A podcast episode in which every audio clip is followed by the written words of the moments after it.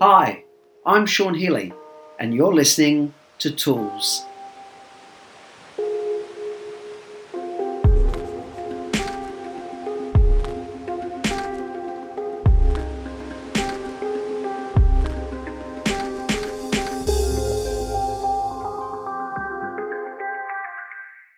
Hi everyone, Sean Healy, personal development educator and NLP trainer here, and you're listening to episode 150 of Sean Healy Tools, a podcast designed to provide education, insight, tools, and strategies for helping us have the best quality life and relationships that we can. Uh, episode 150 is entitled Seeing Both Sides of Relationship Patterns, Part 1.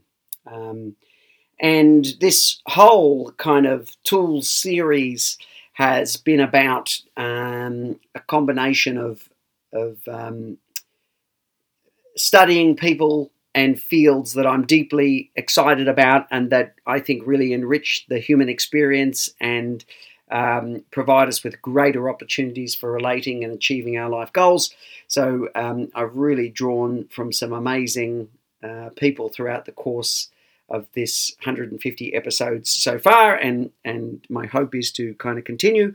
Um, today's um, and uh, the next few episodes that we, when we're looking at relationship patterns, draw most strongly from uh, Bowen Family Systems Therapy. Um, Murray Bowen was an individual who uh, designed this mode that looked at how a system contributes um, to um, the kinds of relationship dynamics um, and how an individual navigates both being in part an individual and part of a system at the same time so that we're, we're looking at the forces of separateness and togetherness and then when you add on intimacy anxiety intensity and attachment then what what did we learn in our family system? And what what what are our almost automatic go-to's that either over time make our relationship stronger or just keep them kind of, you know, stable-ish and moving along, or inadvertently um, lead to the deterioration of, of certain relationships. So that's why I thought this, uh, looking at a couple of series and breaking down some of these dynamics more specifically, might be a really kind of interesting element to do because I think there's a lot of merit here. Even not so much even in beginning to uh, necessarily make change, but just so you can observe. Because once we can see a pattern, once we can label it, then we have choice over how we do or don't want to respond to it.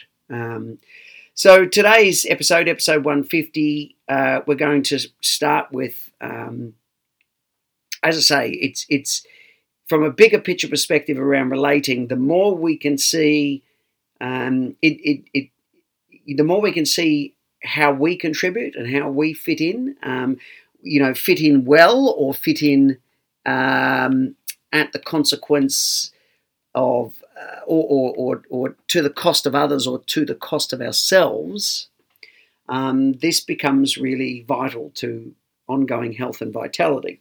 Um, because sometimes what we can find is that when people look at a certain relationship, they tend to land on one side or the other. Um, you know, it's all my partner's fault if they just did what I asked them to, if they weren't so selfish, if they weren't so short sighted, da da da da da. And, or um, it's all my fault. If I wasn't such a goose, if I wasn't so flawed, uh, you know, then I would deserve this amazing person that I'm with. Um, so that often we, we, we get this kind of lopsided perspective that, that doesn't actually give us much traction, uh, value, or an opportunity to make genuine change because we can't see the whole of the relating pattern. And like I said, it's like a dance. You, you need, you know, if we're talking, you know, and it is a couples dance, you, you know, in order to waltz, in order to cha cha, you know, ideally you need a partner uh, for, for, for, for, that to transpire. Um, so today's pattern that I wanted to kind of talk a little bit about, um, and it's it's quite detailed, but but certainly just to kind of give a bit of an overview in this episode.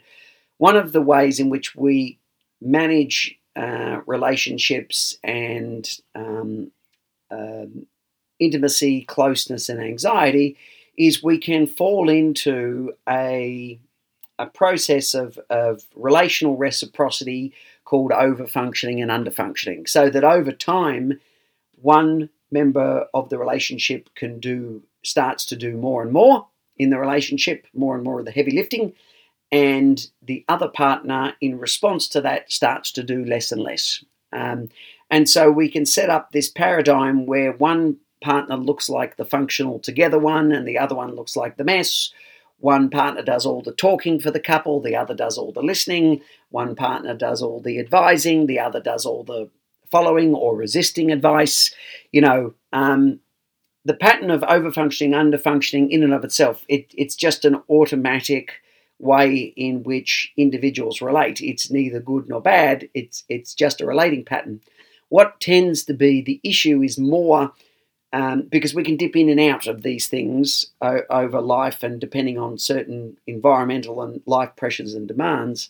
It's more, these become problematic when they become more fixed and more intense and more set and unable to move so that each side of the relationship you know each each side of, of the dynamic you know now finds themselves sinking deeper and deeper and becoming more and more fixed in that you know, I'm the one that sorts everything out, I'm the one that gets everything done, and my partner is the one that keeps dropping the ball, keeps making mistakes, is starting to struggle to get out of bed, can't hold a job down, doesn't manage money. Um, and so, if we start to focus on one of us as the problem, then we're missing how the both of us are contributing to the dynamic. Um, and it's an interesting thing um, when you see these patterns sometimes escalate certainly in periods of, of, of uh, family or relational stress or anxiety, so that you know the overfunctioning individual tends to um, kick into doing mode, tends to end up getting manic and energized in response to the increase of anxiety and stress, starts to become, you know, I'll organize everything, I'll sort everything out, I'll work our way out of this. Um, and the person who's taking up the underfunctioning position can find themselves getting shutting down, withdrawing, um, feeling drained of any motivation as the stress and anxiety appears. And when we see our side of it, then you know we can I can what I can do if I can see my side of it is I can take responsibility for my side. So if I'm a, a you know starting to chronically overfunction and overdo, um, then I'm recognizing that I'm probably doing more, and in particular, more for others than I need to. Um, I can pull back on the advice giving, I can pull back on doing um, things for others that they can clearly do for themselves because I'm recognizing that while temporarily that's reducing my anxiety, that's a, that's that's a short-term fix, but it's going to actually lead to more chronic pressure on the relationship going forward, um, especially if I've set up a precedence where people are becoming beginning to over rely on me. Um, and give away their own autonomy and power, and I'm, and, but I'm, I'm the one taking it from them. Leave, no, no, no, leave that. You can't do that as well as me. I'm, I'm going to do that. And then you have to surrender if you're particularly kind of driven by an element of perfectionism.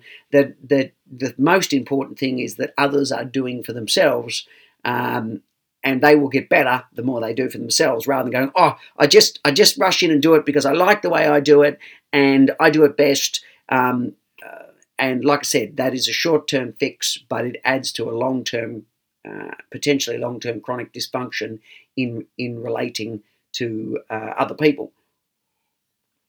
So this can play out in a number of ways. Um, we can find that as i say one person becomes very overtly the um, looking like the successful, the together one, the one that's getting it all done in life, and the other one looks like the mess, the one we all feel sorry for, can't get it together. Um, we feel pity or frustration or disappointment. What's wrong with them? Why can't they get moving? Um, so it, it, you know, it can it can end up setting up a, a, a kind of an undercurrent of inequality that that I, I'm I'm better than you. Um, and if we're starting to think that we're better than or less than our partner, that is already a bit of an indication that we're probably falling into some version of this function, and we need to come back to a place of seeing ourselves as equal. That doesn't mean that we don't recognize that, you know, in certain areas our partner has perhaps more competency than we do, and we have more competency, but we're able to see the balance um, across um, the relationship in, in its entirety. Um, it certainly doesn't mean that we don't, you know, hey, you're much better at that managing our money than than than I am, but that doesn't mean I completely hand it over and you know take my hands off the wheel entirely. You know, why why don't you show me what you're doing? Why don't you keep me educated and informed? And in this area of our life that I'm taking care of, I'll keep you involved. So we're not we're not becoming under involved and we're not becoming over involved. And that's an artistry to, to kind of work out and, and that's where we need open discussion and dialogue to kind of go, how are we going here? Are we getting to a place where we're kind of meeting in the middle in functioning? Um, and together we're building the strength of our own coupleness, but also we're feeling strong and centered as individuals too. Um, rather than over time, one of us gets built up falsely and the other gets torn down falsely. Um, then we can also become aware that sometimes this dynamic we, we will pick a context of life to overfunction in, and um, that will mean that another context of life we will underfunction in. So perhaps I feel most comfortable being seen and, um, you know, world beating out in public. You know, uh, maybe I'm doing great stuff in the. Um, the charity arena. I'm very successful in my career. That comes very easily to me. But when I get home, I feel awkward. I feel like I don't have my feet on the ground. I can't navigate. And it's just much easier to let my partner run what's going on under our home roof. And I will go out and, you know, be the champion of industry instead. Um, we have to push into a little bit those places where we feel less capable and less anxious to make sure that we're, we're not actually adding to that long term by avoiding that area too much. Or what we set up again is that our partner becomes the one who's the over functioner in the home and responsible for nurture and, and main, you know, main, maintaining our home sanctuary and all that kind of stuff.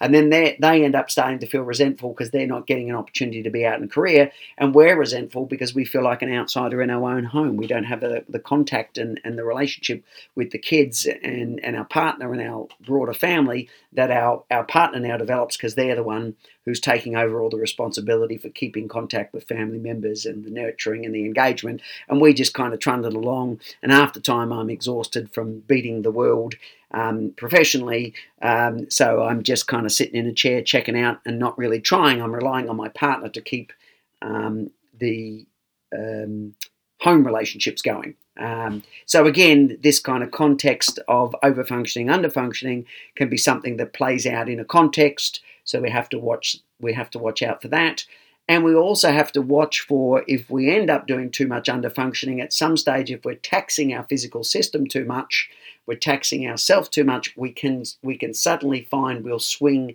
into the polarity and go through a phase where we become underfunctioning, perhaps through suffering, illness, or you know, exhaustion, things like that, so that we can go through periods where we're flat out, um, we're getting heaps done, we're managing our anxiety by ticking the boxes, and then all of a sudden, as a result of pushing our system too far, we find that we collapse into exhaustion and, and uh, illness. So we're also watching those sort of elements to make sure that within self we're not flipping backwards and forwards, but rather setting up a process of more optimal functioning where I'm able to do well, I'm able to be accountable and functional, but I'm not stressing my system any more than is uh, sufficient healthy stress. Because of course, you know we are we are we are built for load. We're built for a, a degree of activity. We're built to be um, aim-based creatures. So it certainly doesn't serve to become too inactive. That is just as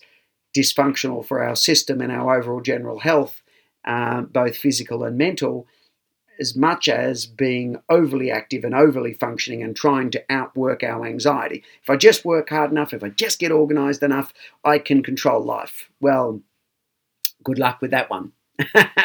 um, So this is a, a very interesting uh, kind of pattern. I think it has a lot of merit to start to get awareness of it. Um, and we can do that by one, looking at how we go about our day to day life um, and how we, you know, what happens when I get a bit anxious or stressed. What, what, what tends to be my go to? Do I tend to start getting chronically busy and start trying to organize, manage, lecture, and advise everyone? Or do I tend to collapse into a hole, spend extra time in bed? Um, check out with video games or however, and, and just hope the whole thing will blow over or wait for somebody to come and rescue me. So we start first by getting an observation of the kinds of places, you know, what what amplifies within me when stress and anxiety and demand increases, or I perceive it has in my life. Um, and then we can also look at the inherited patterns from our family system.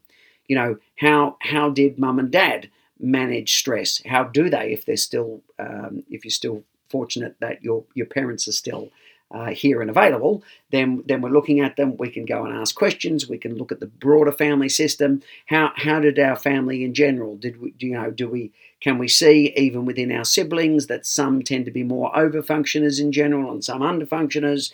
Um, you, know, my my brother is the CEO of XYZ Corporation, and my other brother um, is uh, has is an alcoholic and has trouble keeping jobs down. So you know we can we can even see these kinds of dynamics become very fixed with within a family system and within siblings. Um, and like I said, this carries both down the family chain, and we can look at it, you know, going back generations, and we can look across the family chain to to siblings or below, and go, um, as a result of me being too fixed in one of these positions, have I forced one of my children, if you've got them, to overcompensate by they are taking up the opposite side of this uh, relational dynamic. Um, so there you go. There's there's lots here. I would certainly encourage you to explore this in more depth.